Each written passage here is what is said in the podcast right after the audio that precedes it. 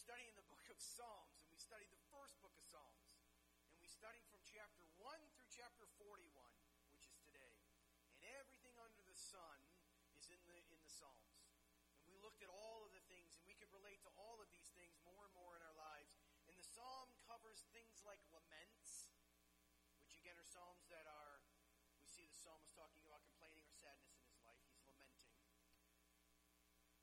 Then we looked at the royal psalms. Those are psalms that deal with Christ, which is what we have today, and I'll get to more of that in a minute. We dealt with thanksgiving psalms, and we can be thankful for the things that God does for us in our lives. Even the bad things that happen in our lives, we can be thankful for those. Not just that we're happy for all the good things, but all the bad things that as well, because God's in control. And so it's nice to know that He has our back. We saw wisdom psalms. Psalms that were taught for us to look to the law or the Torah or the Ten Commandments. The idea that God is involved in the scriptures. And so we saw the wisdom that God gives to us from the psalms. And we even saw psalms that use the Hebrew alphabet to show you God and the way to remind the Jews to remember their upbringing. And so it's really kind of interesting to see how they would use that stuff. In fact, when I was walking through Israel, we were walking through bazaars, and there was one bazaar, and I wish I had endless money because the man was painting pictures of the Psalms, and he was painting pictures of the Bible, and he was using all Hebrew words. Has anyone ever seen this before? So it's a picture with the words. And so he would create a scene of David versus Goliath, but in order to make the picture, he would use the Hebrew words of that whole story, and it made a picture using the words. And I was like, man. But they were like five hundred to thousand dollars per per. And I asked him, why do you do this? And he said, it's been passed on from generation to generation from my ancestors far back, and it was so that we could actually keep the Bible without ever having to keep the Bible. And it was amazing because we'd make pictures, and so our occupiers, the people would take us over, wouldn't let us keep the Torahs, so we would paint pictures using the Torah verses. And I was like, wow, that's really cool. And so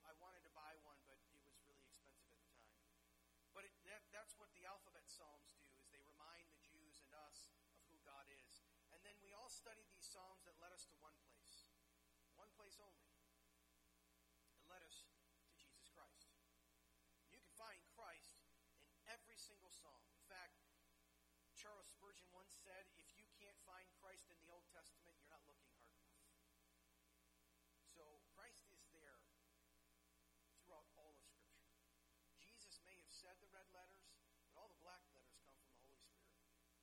And so I think what's interesting is that you see these Psalms leading us to one point, one point only, and that's Jesus Christ. And one position to understand in life. Our understanding and our position in life needs to lead us to one place and one place only, and that's Jesus Christ. People have said to me, why study the Old Testament? I say in response many times, where did Jesus teach from? So you actually have pastors today, and I kid you not, there are pastors today who say the Old Testament is irre- irrelevant. No, it's not. All of God's te- two thirds of God's teaching comes from the Old Testament. To say that it's irrelevant to us is not true. It's a lie. You can find many, many things that are very important in the Old Testament that Christ taught from. And it's the Word of God, so we need to listen to it. In fact, 2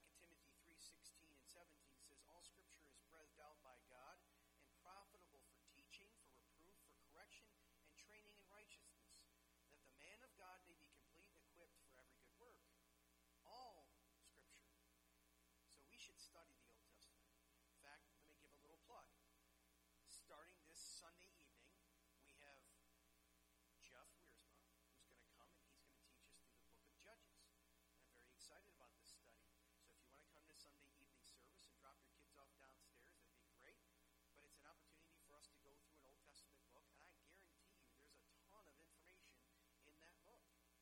so just know all scripture is breathed out by God. It's profitable. So we need to hear this. We need to heed what it says, especially in the Psalms. And that's why we studied the Psalms.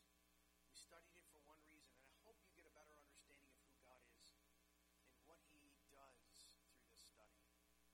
So let us end this study before we start studying Revelation and see one last thing of the God of the Bible that leads us to Jesus Christ. Because I actually titled this one the Messianic Psalm. And I title it that way because you're going to see something very familiar in the beginning. But it's the one that we need to lean on, not on our own understanding, but we need to let Jesus control us, control our lives. Because without Him, there is no church. We are truly weighed, measured, and found wanting in this world.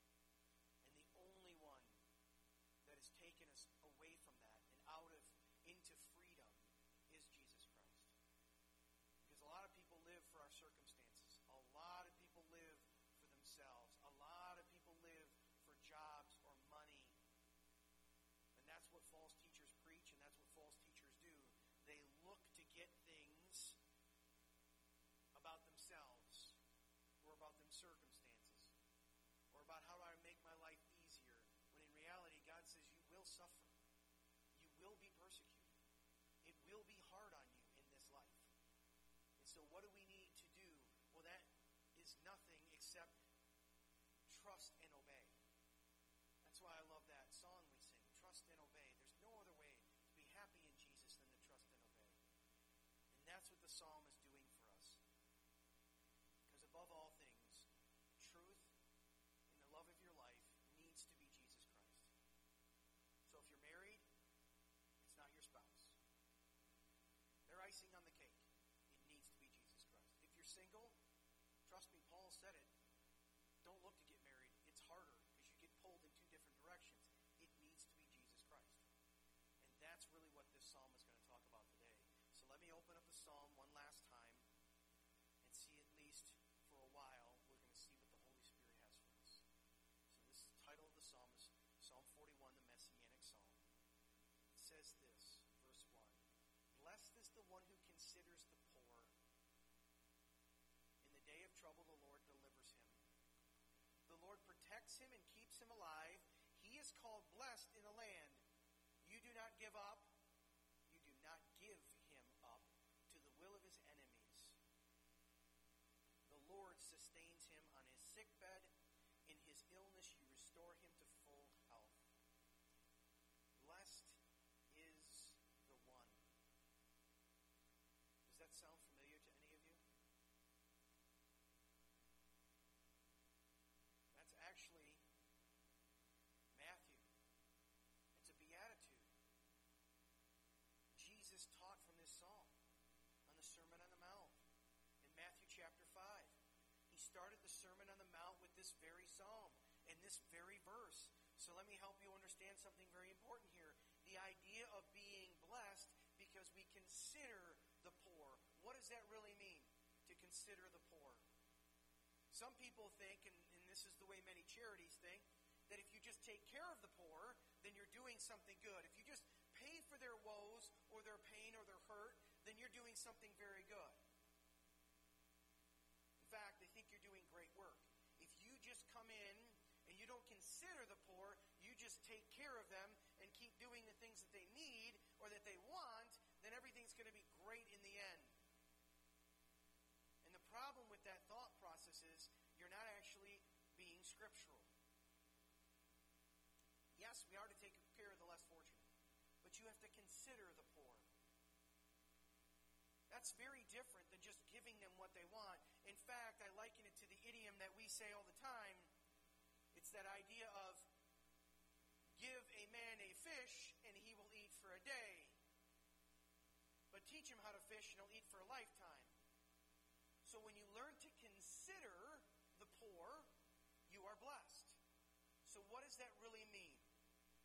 What does that mean? The word in Hebrew for consider is sakal. It's to act wisely. It's to be prudent. It's to comprehend, to have insight into or what of being what is being asked of you. So we need to be wise as serpents and as peaceful as doves, correct? Jesus taught us that. And so when you consider the poor, that's the idea here. It's to be blessed by God, is to be discerning and to learn to not just give that man a fish for a day, but to teach them or enable them how to help their issues, how to get out of that issue. Because then what becomes is a welfare state. If you don't really learn how to work and you're just given your food, and by the way, the scriptures tell us don't just give people food. If they don't work, they don't deserve to eat. That sounds crazy in our world today. They've done studies, they've showed you that there are people that stand at the edge of the freeway and they have a sign, just give me some food or some money. And they did a study of a, of a couple of those people. And there was one, the guy made $40,000 a year in handouts. Doing that all day long, just looking for money, handouts.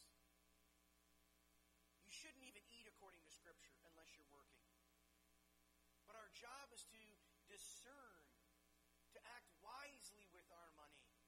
A lot of people do this nowadays where they will say things like, I will, I, I see that you're looking for some food. How about I take you and go get some food? How many of you have done that? I've done that. I actually had a guy and he's like, I was going through at Arby's and he said to me, Can I get some money? And I said, How about I buy you some food? He goes, Okay, I'll take the two for two deal. And I'm like, All right, two Arby's for whatever it was. And I think it was like two for six or something. So I bought him two Arby's and he walked around the other side of the Arby's. He came through and he gave me the, I gave him the bag and he's like, Thanks, man. I just wanted some food. I was going to ask you for money, but most people won't give me any money.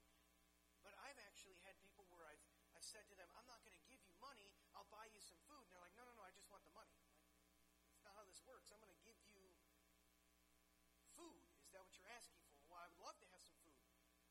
But I'm not giving you money. Oh, okay. Because I know you're not going to use it to buy food. And I'm going to be wise and I'm going to discern what I give to you because I want to make sure you're not going to use it to go buy booze or to go buy drugs or to go buy something that you know isn't going to help you. So I'll buy you the food. But I find it interesting how many people in this world don't really want to work, and so we have a welfare state because we don't consider them. We think we're being considerate. In fact, this is really talking about being a person who considers sympathetically but also wisely about the poor.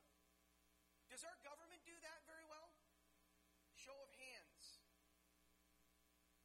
Scary. Scary. When we do this, we actually are blessed. When we consider sympathetically but also wisely about the poor, then we're considered blessed. That's the same thing that Jesus was talking about, and David is saying, The Lord delivers those who consider the poor. Remember what Jesus told Judas, who considered the poor. And this I bring up is so that you will act wisely. Judas in John chapter 12, we see a story of a woman. And what does she do? She breaks an expensive alabaster jar of perfume. And what does Judas say to her? What's wrong with you? You should have sold this and we could have given the money to the poor. He's actually angry. Do you know why he was angry? Anyone have any clue Judas was angry? It's because he was the money bag holder. And he knew he could have gotten some money, extra money out of the sale of that. He was actually stealing for three years money because he was the son of Satan. And so he took money and he was mad and said they could have sold that money. And listen to what Jesus says.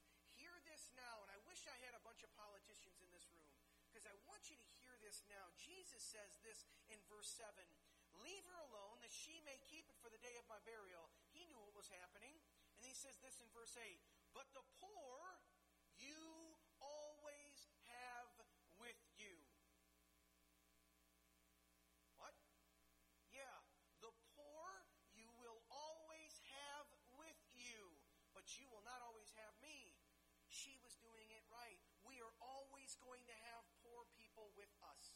that blow your mind? There are people in America today that think we should have a $15 or $20 minimum wage so we have no poor people. And they don't seem to realize that there are people that don't want to work. You can give them $100 an hour and they're still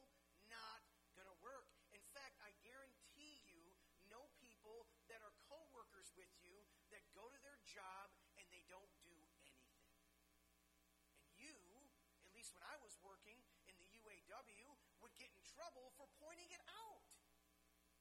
I'll never forget getting yelled at for pointing out the fact that a guy wasn't willing to do his job.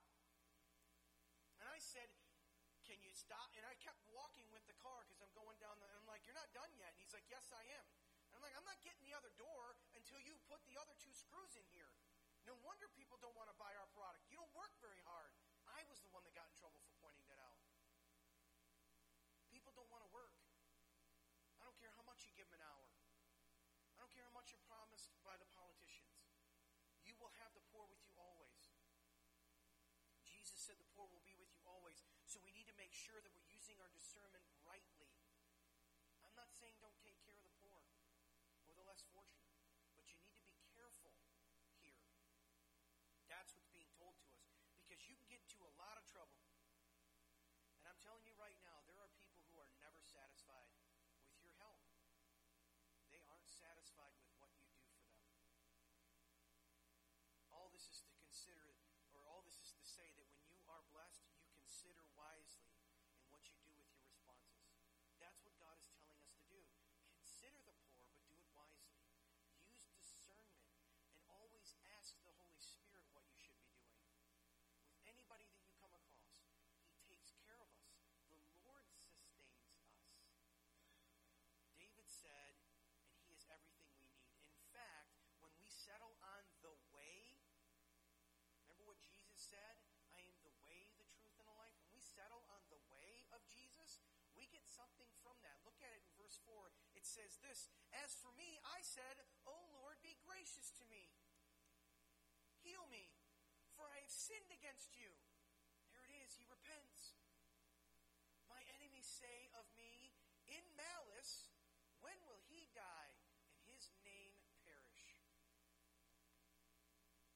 Verse 6 And when one comes to see me, he utters empty words, while his heart gathers iniquity. Another word for sin. When he goes out, he tells it abroad. Verse 7 All who hate me whisper together about me. They imagine the worst for me. They say a deadly thing is poured out on him. He will not rise again from where he lies. Even my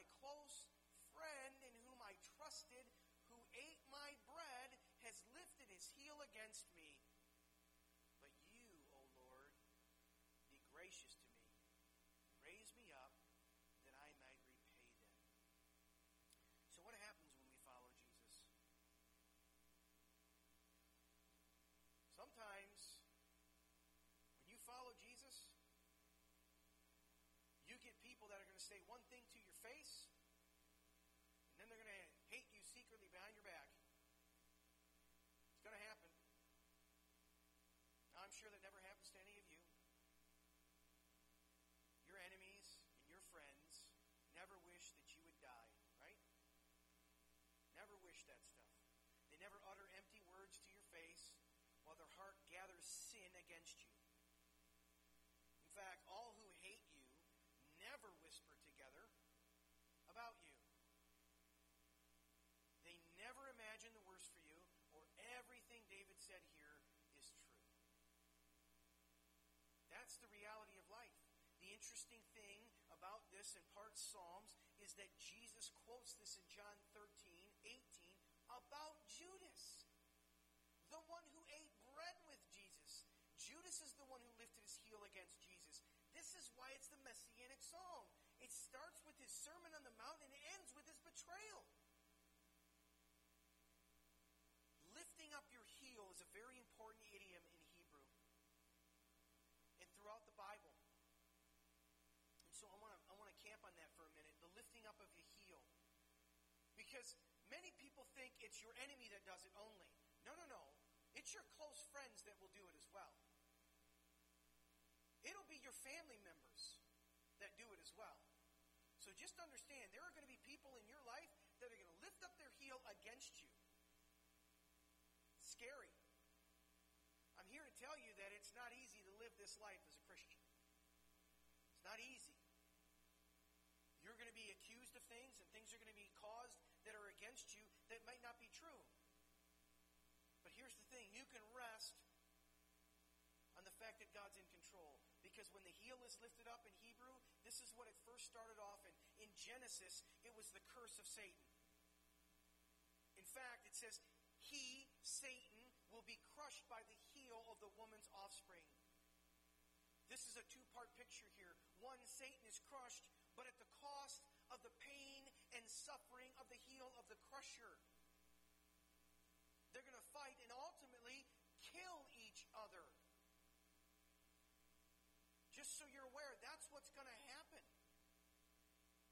When you, boy, when you step on a poisonous snake and you crush its head, you actually can kill yourself. So it seems like it's a great thing that Jesus crushes Satan's head, but what did it cost for him to do that? He died for all of us. The crushing of the head of Satan and the poisonous bite to the vulnerable part of the body. Remember, they didn't have shoes like you and I have today. They didn't have boots that stopped them from being bitten by a snake. They would walk around everywhere, and their feet would need to be cleansed before they would come into their homes, before they would eat. They were told, in fact, about their feet to wipe the dust off of their feet if people were not even welcoming to them and move on to the next village. Feet are still important today in this very region. In fact, it's become an insult to throw your shoes at somebody because of the history of feet. How many of you remember that story of George W. Standing there and he's doing a press conference in Iraq, and what did the reporter do? Threw a shoe at him. One of the biggest insults you could ever do. The word for heel is Yaakov. Yaakov, or Akav in Hebrew. That's where we get the name Jacob. Why do we get the name Jacob? Because he's the one who grabbed his brother Esau's feet when they're being born. And what's Jacob's story in life? It mirrors this very story of a deceiver and a heel grabber since the beginning of time of Satan in the garden. If you don't know the story of Jacob, go read it. He lies. He lies and he cheats to get his inheritance. And there's one last thing before I get to the point of the heel. Peter in the Last Supper gets into an argument with Jesus. Do y'all remember this? Do you remember this argument? Peter says to him, You will never wash my feet. And Jesus says back to him, If I do not wash your feet, then you have no place with me. Ouch. And Peter, I'm not sure yet, I'm not sure if it was scary or if it was bold. What does Peter say? Don't just wash my feet then, wash my head and my hands as well. Is that scary or is that, I mean, is that really bold or is that scary? I'm not sure yet. But he wanted to be completely cleansed. The point I'm making is that people will be against you and your loved ones, or at least ones who call you your friends, they're going to turn on you in your times of troubles. So you can only trust one person, and it's Jesus Christ. The heel is bitten because he crushed the head of Satan he rose again. He defeated death to prove the atoning work had been finished for all of us. This is the truest friend one could ask for in this life. This is where we're moving towards. This is what we're looking at in all of the Psalms. And it should cause all of us to have this very reaction that David has here in this Psalm. Verse 11, it says this.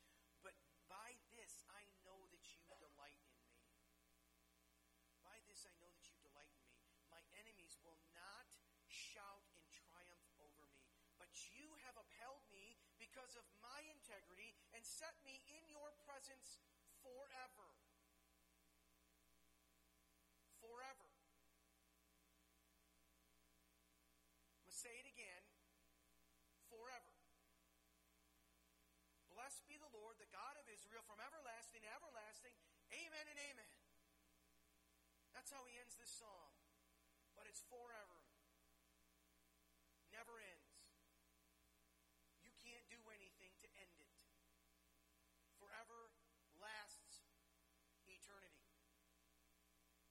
say it any different. Yet you have people that teach it doesn't last forever. It doesn't. They believe in, uh, I forgot the theological term, nihilism, where it just kind of ends eventually. Hell just ends. No, it doesn't. It lasts forever. So let me ask you guys a question. How many of us are truly understanding our blessings today? How many of us truly understand our blessings today that we live in a country that allows you to have some semblance of freedom, that sort of allows you to speak your mind, that sort of allows you to carry guns, that sort of allows you to not incriminate yourself? Sort of. Do you know that Jesus delights in you? Do you know that God loves you and ultimately you're going to live in triumph with Him forever? Not necessarily on this life on earth, but in the afterlife, you get to be with Jesus forever. And you're always going to be learning something new about God in heaven. He's only revealed to us a little bit of himself. And there's so much in there that I, I, can't even memorize all of it. I'm so enamored with some of the, the history of the Hebrews. They could actually remember the whole. Genesis, Exodus, Leviticus, Numbers, and Deuteronomy. Those guys could spend all day long just memorizing verse by verse every single verse in Genesis, Exodus, Numbers, Deuteronomy, and Leviticus. They could do all of it. And that's just a little bit of who God is. We're going to know more. God's going to reveal more to us about himself when we get to heaven. And here's the beautiful thing about this life. Even though your enemies are going to turn on you, even though your friends are going to turn on you, even though your loved ones are going to call you evil and stir up iniquities, God upholds you in His integrity. And He sets us in His presence. It's never going to go away. It never changes for us. The crazy thing is, I've talked about this ad nauseam. For those Latin fans up front, ad nauseam means to sickness. But however, there are still people who think that this love and this kind of love could be lost and the salvation could go away. By you making some kind of mistake or by sinning the wrong kind of sin. There actually are people out there that teach you can have a mortal sin. What? Never understood that. What's a mortal sin versus any sin? Because every sin that we ever commit is what causes us to die. So every sin is a mortal sin. No, no, no, but this is a higher level of sin. Well, really? Can you explain that to me? And, and now I've done something that Jesus didn't die for? How does that work exactly? What sin is that that I could do that Christ wouldn't have died for me? If you accept Him and you believe Him and you trust Him with all of your heart, soul, mind, and strength, and you learn to obey Him, you're not going to do it perfectly in the beginning. No one has done it perfectly in the beginning. Not one of us. That's why a process of being set apart. We have a process of walking out our salvation in the sense of our sanctification. It's not just this repetitive motion of trying to be saved all the time. Oops, I sinned. Now I got to confess. Oops, I've sinned. Now I got to confess. It's not that yo-yo kind of way of life. It's the idea of understanding that we are no longer obligated to sin because Christ has set us free. But Paul talks about this. A sin nature. We have the flesh that lives inside of us. And as I was teaching the kids on Friday at school, I was trying to explain to them what that really means. And what you have to learn to do is learn to feed one or the other. And you will starve to death one or the other. That's what you have to do. Feed the Holy Spirit. Get up every day and read your word. Pray every day, often. Don't just do it once. Don't think you have a great relationship with God if you do your 15 minute devotion in the morning. It's not a great relationship. It's throughout the day. It's constantly asking God, is this true of me? What do I need to repent of? How do I need to change? And then get with others. Have an accountability partner. Have someone there that you can lament to your day. You know what? I was just talking, and my brother said this. My sister said that. I'm having trouble with my boss. I'm doing that. And talk to one person. Issues to an accountability partner and ask them to help you with your sins if you committed any. So give me a break. When people tell you you can lose your salvation, run as fast as you possibly can because it's not in Scripture. It's nowhere in Scripture you can lose your salvation because salvation is from the Lord. Those people who put God in their small little box and think they have them all figured out, yikes. David and really us, we need to have this understanding that in our weakness, He is made strong. The author of Bits and Pieces puts this strength and weakness this way. He says this A person who calls himself frank and candid can be the very easily himself tactless and cruel. A person who prides himself on being tactful can find eventually that he's become evasive and deceitful. A person who, with firm convictions, can become pig headed. A person who is inclined to be temperate and judicious can sometimes turn into someone who's weak of conviction and banks fires of revolution, or resolution, excuse me. Loyalty can lead to phantasm. Caution can become timidity. Freedom becomes license. Confidence becomes arrogance. Humility becomes servi- servility. All these things are ways in which our strengths become our weaknesses. Our strengths really truly are our weaknesses when it comes to the Lord. And in our weakness, He becomes strong. Paul says it. I told you this before. 2 Corinthians chapter 12, verse 7 through 10. So to keep me from becoming conceited, why? So he doesn't become conceited because of the surpassing greatness of the revelations. A thorn was given to me in the flesh, a messenger of Satan to harass me, to keep me from becoming conceited. There it is again. Three times I pleaded with the Lord about this, that it should leave me, but he said to me, My grace is sufficient for you. For my power is made perfect in your weakness. Therefore, I will boast all the more gladly of my weakness, so that the power of Christ may rest upon me. For the sake of Christ, then, I'm content with weakness, insults, hardships, persecutions, and calamities. For I, when I am weak, then I am strong. How many of you needed to hear that today? That in your weakness you can find contentment. In your insults you can find contentment. In your hardships you can find contentment. How many of you needed to know in your persecutions you can find contentment? And in your calamities you can find contentment because God's in control. God's the one who's strong. It has nothing to do with you or me. It has everything to do with Him. Do you and I really understand this, church? Do we really truly trust that Jesus is our strength? Which means that we have to go back and let Him ride in the front and we get to sit in the back?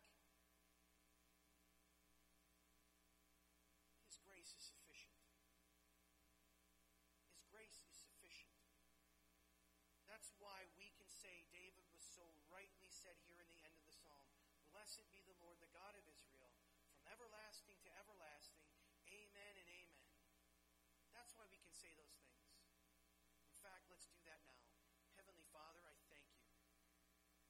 I thank you for all the things that you do for the sake of Christ, for Jesus Christ's sake. I pray that we would all learn to be content with weaknesses. Learn to be content with the insults and the hardships and the persecutions and the calamities that come in our lives. That we can't just take this all on our own, that we need you to come through for us. Because when we are weak, then you are strong. That's what overcomes all of those things. It's the strength of you. It's not us. No one here is perfect. We all have sinned. We all fall short of the glory of God. We need your help. We need your help. Christ, you died for us. You rose again. Yet while we were still sinners, Christ, you died for us. It's not about perfection. None of us here will ever be perfect, including myself. And so, God, I pray that we would confess with our mouth and believe in our hearts that Jesus, you rose him from the dead and he defeated death. And when we do that, you say we will be saved. Lord, I pray for the churches out there that add to that message. I pray, Lord, that you would shut them down. cause us to all run to you and not our ways, but your ways. Because blessed be the Lord God, the God of Israel, the God of the people of Christianity in the world, from everlasting to everlasting. We all say,